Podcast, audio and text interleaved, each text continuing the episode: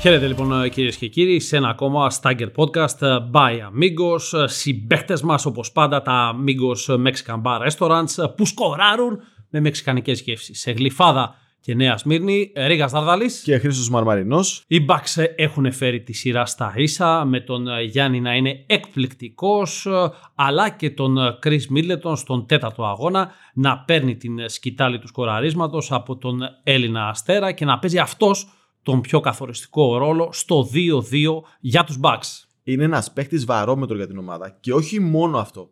Κάθε φορά που παίζει καλά ανεβάζει την ομάδα επίπεδο. Γιατί ο Γιάννης είναι μια σταθερή αξία. Ξέρουμε τι κάνει και τι δεν κάνει. Ε, ο Μίτλετον όμως, όταν θα βάλει τα σουτ, θα κάνει πραγματικά τη διαφορά. Και δεν είναι μόνο να βάλει τα σουτ.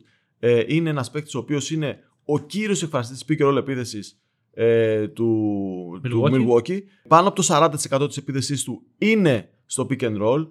Μπορεί να δημιουργήσει, μπορεί να σκοράρει. Συνήθως ε, με ένα σουτάκι μέση απόστασης, ένα παραδοσιακό σουτάκι μέση απόστασης και με τον Γιάννη κάνουν το καλύτερο επιθετικό δίδυμο που έχει αυτή η ομάδα πλέον με τον Γιάννη πολλή ώρα σαν πέντε, σαν screener και το Μίλτο σαν user στο pick Θα εξηγήσουμε προϊόντος αυτού του podcast ε, την εξέλιξη του παιχνιδιού του Chris Middleton, αλλά πρώτα απ' όλα θα ασχοληθούμε με την σχέση φιλίας που έχει αναπτύξει εκτός του παρκέ με τον ε, Γιάννη και τον ιδιαίτερο τρόπο με τον οποίο μεγάλωσε στον Αμερικανικό Νότο. Πρώτα απ' όλα πρέπει να πούμε ότι ο Μίλετον μαζί με τον Γιάννη είναι 8 χρόνια συμπαίχτες και σε ολόκληρο το NBA μόνο ένα δίδυμο έχει μεγαλύτερη κοινή θητεία.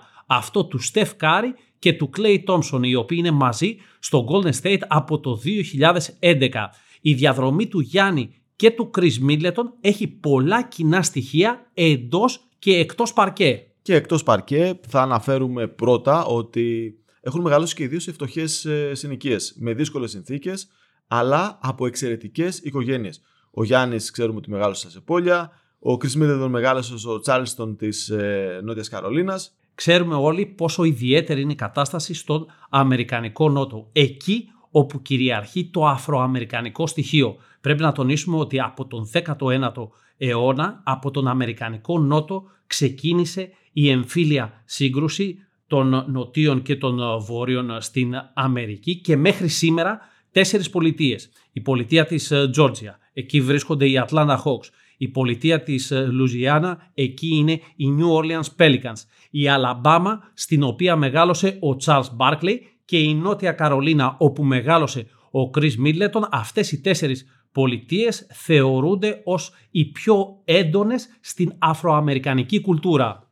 Ο Chris Middleton, ο οποίος είναι ένας ε, χαλαρός τύπος θα μπορούσαμε να πούμε, laid back όπως το λένε και στην Αμερική, ε, προέρχεται ουσιαστικά από δύο πολιτείες του Νότου. Η μητέρα του είναι από το Newport ε, της Λουιζιάννα, ο πατέρας από το Charleston.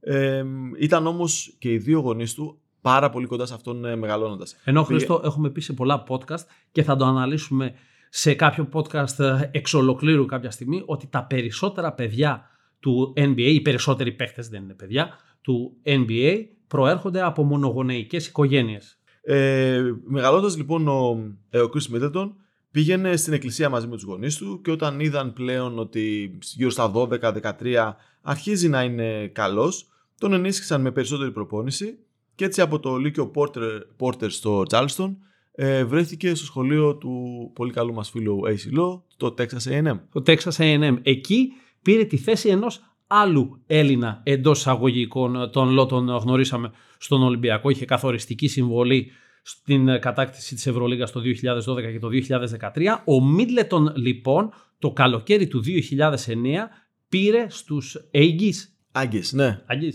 Το έθεσες ε, πιο σωστά από μένα. Πήρε λοιπόν στους Aggies τη θέση του νυν παίχτη του ΠΑΟΚ και πρώην του Ρεθύμνου, του Τζος Κάρτερ.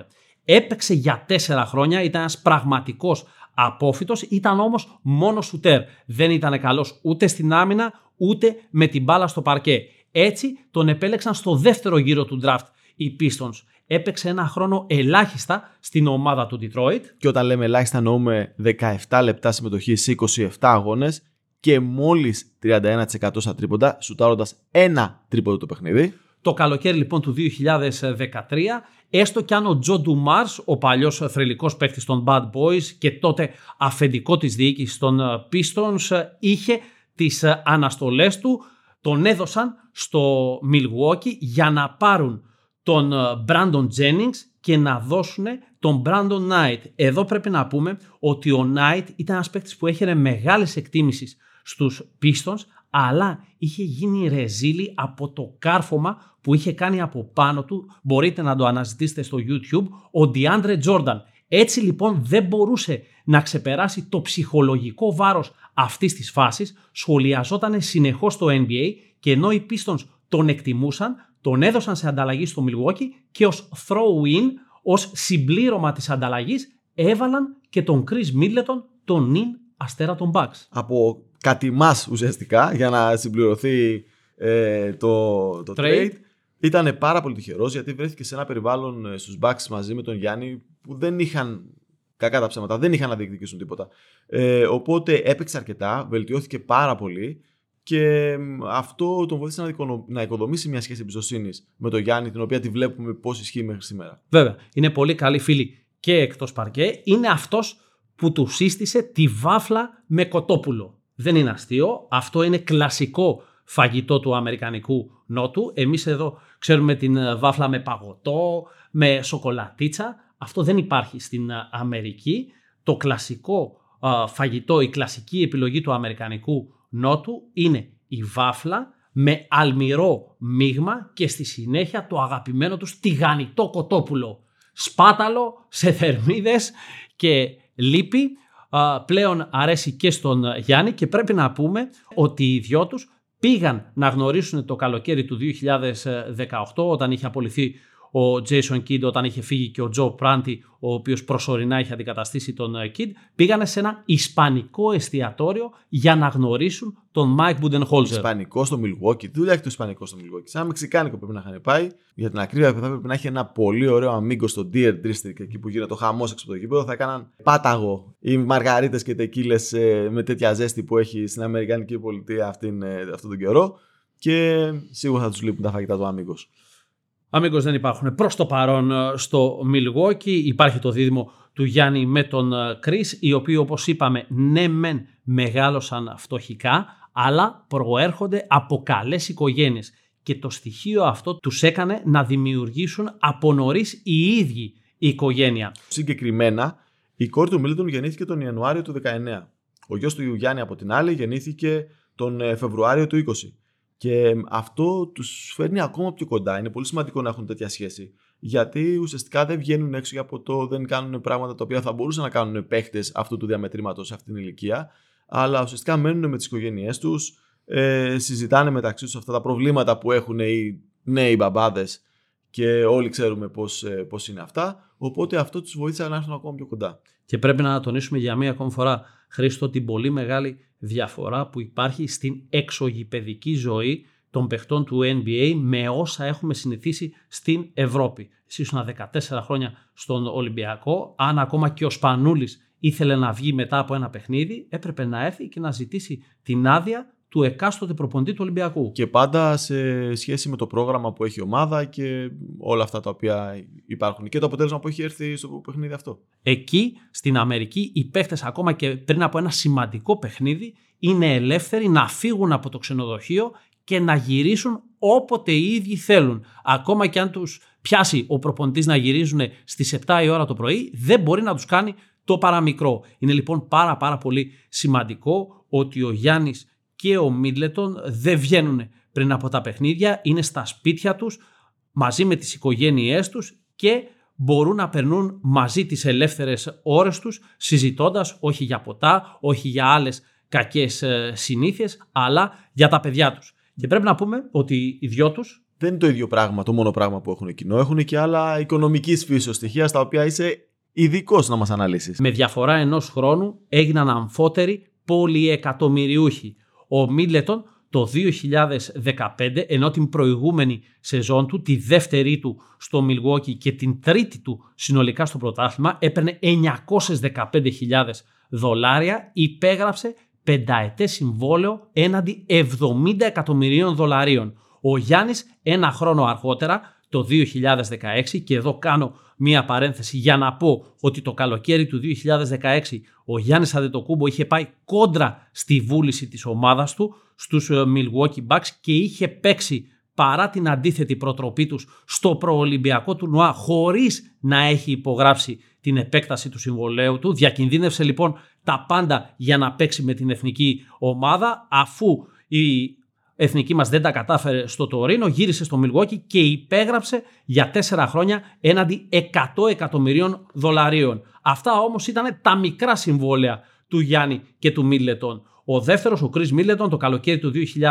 2019 θεώρησε ότι τα 13 εκατομμύρια δολάρια που είχε να πάρει το 2020 ήταν λίγα και πράγματι πιστοποίησε την αξία τους στην αγορά υπογράφοντας νέο πενταετές συμβόλαιο έναντι 177 εκατομμύριων δολαρίων ενώ ο Γιάννης όπως ε, ξέρουμε πριν από μερικούς ε, μήνες τίναξε την μπάγκα στον αέρα με την super maximum επέκταση άνω των 250 εκατομμυρίων δολαρίων. Μάλιστα ο Chris Middleton ο οποίος ανησυχούσε είχε οργανώσει ένα μικρό πάρτι στα αποδητήρια των Bucks στις 6 Δεκεμβρίου στα γενέθλια του Γιάννη τόσο ο ίδιος όσο και οι συμπαίχτες του του έδωσαν ένα συμβολικό δώρο από μία πένα θέλοντας να τον εξαναγκάσουν να υπογράψει την επέκταση συμβολέου. Και κάποιοι μπορούν να λένε ότι αυτά τα λεφτά που παίρνει ο Μίντελτον είναι πάρα πολλά και είναι υπερβολικό το συμβολέο του, αλλά στην ουσία αυτό που ρυθμίζει, αυτή που ρυθμίζει το ύψος των συμβολέων είναι η αγορά.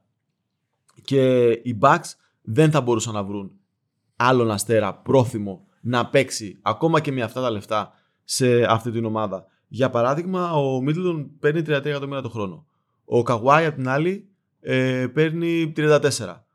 Κάποιοι μπορούν να πούν ότι δεν είναι δυνατόν να πληρώνονται τα ίδια λεφτά με τόσο διαφορά στην αξία τους. Αλλά στην, στην ουσία, η ουσία είναι ότι ο Καγουάη δεν θα πήγαινε ποτέ να παίξει ο Μίτλτον και δεν νομίζω ότι θα πήγαινε ποτέ αυτό το ρόλο που έχει ο Μίτλτον δίπλα στο Γιάννη. Έτσι.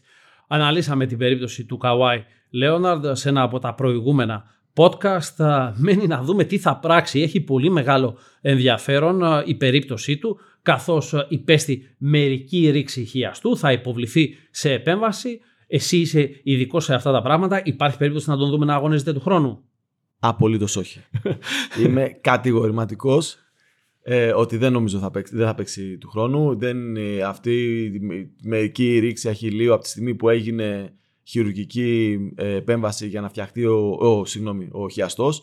Ε, δεν έχει κανένα απολύτως ε, νόημα να συζητήσουμε ότι θα παίξει του χρόνου. Πιστεύω ότι θα είναι 9 μήνες έξω, όπως ορίζουν τα πρωτόκολλα στο NBA και δύσκολα θα τον ε, δούμε στο, στην επόμενη χρονιά. Και γιατί έχει ενδιαφέρον η απόφαση του Λέωνα, γιατί ο ίδιος είχε πει μέσα στην ε, σεζόν ότι αν είμαι υγιής, αυτό που θα κάνω είναι θα εξασκήσω το δικαίωμα που έχω, θα μείνω ελεύθερος και θα προσπαθήσω να υπογράψω νέο συμβόλαιο. Τώρα, αν μείνει ελεύθερος, μπορεί να εξαναγκάσει τους ε, Clippers να του δώσουν ένα maximum πενταετές ε, συμβόλαιο, το οποίο θα ήταν μια λανθασμένη κίνηση, γνωρίζοντας πρώτον το σοβαρό πρόβλημα που έχει τώρα και Δεύτερον, γενικότερα την ευπάθεια που αντιμετωπίζει στο σώμα του. Ενώ όταν έχει μείνει δύο χρόνια έξω τα τελευταία πέντε, είναι πάρα πολύ δύσκολο να ποντάρεις για τα επόμενα πέντε ότι θα είναι υγιή και να δεσμευτείς με ένα τόσο μεγάλο ποσό, όσο καλός και αν είναι ο παίκτης. Για να δούμε λοιπόν αν ο Λέοναρ θα κάνει επίδειξη ισχύως ε, και αν θα μείνει ελεύθερος για να υποχρεώσει τους ε, Clippers να τον υπογράψουν με maximum πενταετές συμβόλαιο. Αυτός που σίγουρα έκανε επίδειξη ισχύως εντός του παρκέ ήταν ο Chris Middleton στον τέταρτο τελικό απέναντι στο Phoenix. Ο οποίος τι έκανε; Ουσιαστικά λέμε ότι ο Middleton είναι ο κύριος εκφραστής των επιθέσεων pick and roll της ε, ομάδας του Milwaukee. Ε, ωστόσο, να δούμε τι έκανε στο τέταρτο τελικό. Έκανε. Κάνω μια μικρή διακοπή και αυτό είναι αντίθετο από αυτά που αρχικά είχε πει ο Μάικ Μπουντενχόλζερ, ο οποίος τότε σε εκείνη την ε, συνάντηση στο Ισπανικό εστιατόριο είχε ζητήσει από τον Μίντλετον να παίζει ως δορυφόρος του Γιάννη κυρίως πίσω από τα 7 και 25. Όμως ο Μίντλετον δεν είναι απλά ένας καλός spot-up shooter, είναι καλός και με την μπάλα. Είναι εξαιρετικός spot-up shooter, Σουτάρει, ε, παίζεις spot-up από τους καλύτερους του NBA, ωστόσο είναι πολύ μικρό το νούμερο των ε, spot-up ε, επιθέσεων τις οποίες παίρνει. Παίρνει κυρίως pick and roll. Αυτό που μας έκανε πάρα πολύ μεγάλη εντύπωση στο τέταρτο τελικό ήταν το εξής, ότι ο Μίλετον διπλασίασε ουσιαστικά τις προσπάθειες που παίρνει, κρατώντας τα ίδια ποσοστά τα οποία είναι πάρα πολύ καλά σε σχέση με την ε, υπόλοιπη σεζόν. Και για να είμαστε συγκεκριμένοι, σουτάρει 10 τίποτα το παιχνιδι Με 50%. Στον τέταρτο τελικό, σουτάρει 25 με 48%. Σουτάρει 5 τρίποντα. Με σχεδόν 40%, 41%. Σούταρε 8, σχεδόν πάει το ίδιο ποσοστό με 38%. Από 5 βολές που στάρει το παιχνίδι, πήγε στις 8, διατηρώντας το ίδιο 90% ποσοστό που στάρει. Παράλληλα, τα rebound ήταν τα ίδια, οι assists ήταν οι ίδιες, ε, έκανε μόνο ένα λάθος στο παιχνίδι. Είναι πάρα πάρα πολύ δύσκολο ένας παίχτη, μιλάμε σε τέταρτο τελικό του NBA, όχι σε ένα τυχαίο παιχνίδι, να διπλασιάζει τον όγκο των προσπαθειών που παίρνει, ενώ κρατάει το ίδιο ποσοστό που έχει μέχρι στιγμής, το ίδιο υψηλό ποσοστό που έχει μέχρι στιγμής. Και ακόμα ένα εντυπωσιακό στοιχείο με τον Μίτλετον είναι ότι κάνει τα καλύτερά του παιχνίδια αφού έχει επικριθεί έντονα για κακές εμφανίσεις του. Για παράδειγμα, στη σειρά με τους ε, Nets, στο πέμπτο μάτς ε, στο οποίο οι Bucks είχαν μια μεγάλη ευκαιρία να πάρουν το διπλό, ήταν απελπιστικά άστοχος, είχε 8 στα 22 σουτ εντός παιδιάς. Πάρα πολύ τον επέκναν για αυτή την ε, κακή του παρουσία. Επέστρεψε στο έκτο μάτς, έβαλε 38 πόντους και στο έβδομο, ενώ και πάλι ήταν πολύ άστοχος, έβαλε καθοριστικά καλάθια στην ε, κανονική διάρκεια, στην τέταρτη περίοδο του αγώνα και το μοναδικό εντός παιδιάς καλάθι των Bucks στην παράταση. Το ίδιο έγινε και με τους Atlanta Hawks. Στο τέταρτο μάτς στο οποίο η Ατλάντα ισοφάρισε σε 2-2 είχε μόλις 16 πόντους. Στα δύο επόμενα έβαλε συνολικά 58 και τώρα στον τέταρτο τελικό απέναντι στο Phoenix ε, βροντοφώναξε παρόν με τη σαραντάρα του. Πέρα τη σαραντάρα, για να ενισχύσω αυτό που λες, ε, ο Μίντλετον δεν είναι καλός στο transition. Είναι ένα κομμάτι του παιχνιδιού το οποίο πάσχει παρόλο που προσπαθεί να τελειώσει τις φάσεις του transition, δεν είναι ιδιαίτερα καλός, είτε γιατί παίρνεις κάποια, παίρνει κάποια άσχημα σου, είτε γιατί δεν έχει καλή ισορροπία. Το καλάθι με το οποίο σφράγισε ουσιαστικά τη νίκη ε, στο συγκεκριμένο παιχνίδι ήταν ένα lay-up που έβαλε στο transition με επαφή, ένα πάρα πολύ δύσκολο lay-up και αυτό έκανε τη διαφορά σε αυτό το παιχνίδι. Νομίζω αν ήταν αθλητικός ο Μίτλετον θα ήταν στο ίδιο επίπεδο με τον ε, Kevin Durant. Έχουν ένα πάρα πολύ ε, συναφές παιχνίδι. Μοιάζουν πάρα πολύ τα δύο παιχνίδια που έχουν. Ε, ο Durant είναι σαφώς ε, πιο μακρύς βέβαια και ένα θέμα στο οποίο θα χρειαστεί να έχει λίγο βελτίωση πηγαίνοντας η σειρά στο Phoenix και για να παίξουν τα επόμενα τρία παιχνίδια που έχουν μείνει είναι ότι πρέπει να βελτιωθεί στην άμυνα. Mm-hmm. Ε, στο τελευταίο παιχνίδι ήταν τυχερός. Έκανε τουλάχιστον πέντε uncontested τρίποντα χωρίς καμία άμυνα ο παίχτη τον οποίο θα έπρεπε να μαρκάρει ο Μίτλετον. Βγήκε λίγο αργά στις βοήθειες. Ε, θα πρέπει να έχει λίγο περισσότερο το μυαλό τους σε αυτό το κομμάτι γιατί βλέπουμε ότι ουσιαστικά οι Bucks κέρδισαν το τέταρτο παιχνίδι χάρη στην άμυνα του Γιάννη από τη θέση 5. Οι Bucks λοιπόν έχουν επιστρέψει αφού έχασαν τα δύο πρώτα παιχνίδια στο Phoenix, ε, κέρδισαν τα δύο επόμενα στο Milwaukee επειδή έχει ζήσει πολλές μεγάλες ε, σειρές στην Ευρωλίγκα. Αυτό το δημοσιογραφικό κλισέ ότι τώρα το momentum είναι υπέρ των ε, Bucks. Ισχύει ή είναι; Απλά είχαμε να λέγαμε. Νομίζω είναι είχαμε να λέγαμε. Δεν έδειξε ότι το momentum που είχαν οι Phoenix ε, πήγε περίπατο χάρη στις εμφανίσεις του Γιάννη και του Μίλετον. Νομίζω ότι έχουν τους παίχτε και έχουν την ποιότητα, έχουν την πάρα πολύ καλή ομάδα να έρθουν ε, στην έδρα τους και να κάνουν ένα παιχνίδι αντίστοιχο με τα παιχνίδια τα δύο πρώτα που έχουν κάνει. Και αυτό όμως που δεν είναι καθόλου κλισέ, αυτό μάλλον το κλισέ που λένε αλλά ισχύει απόλυτα, είναι το γεγονός ότι η άμυνα θα παίξει καθοριστικό ε, ρόλο σε αυτά τα παιχνίδια. Βλέπουμε ότι ο Μπρουκ Λόπες είναι αδύνατον, παντελώς αδύνατον να προσφέρει οποιαδήποτε αμυντική βοήθεια ε, σε αυτό το παιχνίδι μέσα απόστασης που παίζει ο Μπούκερ και ο Πολ και βλέπουμε πώς αλλάζει επίπεδο η ομάδα όταν μπαίνει ο Γιάννης στο 5 και πώς ανεβάζει την άμυνα αυτήν. Αλλά για να γίνει αυτό χρειάζονται παίχτε σαν τον Πόρτη, σαν τον Κόνατον, σαν τον Τιγκ να μπουν μέσα και να είναι ο πέμπτος παίχτη που χρειάζεται για να παίξει ο Γιάννης 5 και να κάνουν τη διαφορά όπως την έκαναν στο, παιχνίδι, στο τέταρτο παιχνίδι. Και από την άλλη πλευρά οι Suns τι διαφορετικό πρέπει να κάνουν για να ξαναβρεθούν μπροστά στη σειρά; Πρέπει να βρουν λύση με τον Γιάννη. Ε, είναι ξεκάθαρο ότι ο Aiton ζορίζεται πάρα πολύ. Ο Γιάννης έχει πάρα πολλούς χώρους, αλλά δεν πέφτει στην παγίδα να κάνει τα σουτάκια. Βάζει πίεση στην άμυνα. Ε, ο Crowder του πέφτει λίγο κοντός, ας το πούμε λίγο έτσι λαϊκά. Οπότε θα πρέπει να βρεθεί μια λύση έστω με κάποιον έξτρα παίκτη ο οποίος θα έρθει στη βοήθεια του Γιάννη. Και από εκεί και πέρα ε, από τη στιγμή που υπάρχει το minimum των ε, spot up shooter όπως είπαμε πριν ε, το minimum της ευστοχίας των ε, spot up shooter και ο Middleton μπορεί να μπει σε ένα παιχνίδι εναντίον της flat άμυνα του Aiton οι Bucks μπορούν να κάνουν κάτι καλό. Δηλαδή όλα θα κρυθούν στο ποιος θα έχει την καλύτερη pick and roll άμυνα σε αυτή τη σειρά. Α ελπίσουμε ότι το πέμπτο μάτς θα κρυθεί με ένα buzzer beater του Γιάννη. Στα Amigos πάντως εσείς μπορείτε να κάνετε το buzzer eater, δηλαδή να τελειώσετε εντυπωσιακά τη βραδιά με ένα τελευταίο πιάτο. Αυτό συνήθως είναι κάποιο υπέροχο μεξικανικό επιδόρπιο όπως τα τσούρος, οι μεξικανικοί λουκουμάδες με σπιτική πραλίνα φουτουκιού. Πάλι μας άνοιξε την όρεξη. Πάρα πάρα πολύ ωραία. Αυτός είναι ο ιδανικός επίλογος από τον Ρίκα Δαρδαλή και τον Χρήστο Μαρμαρινό. Να είστε όλοι καλά. Γεια και χαρά.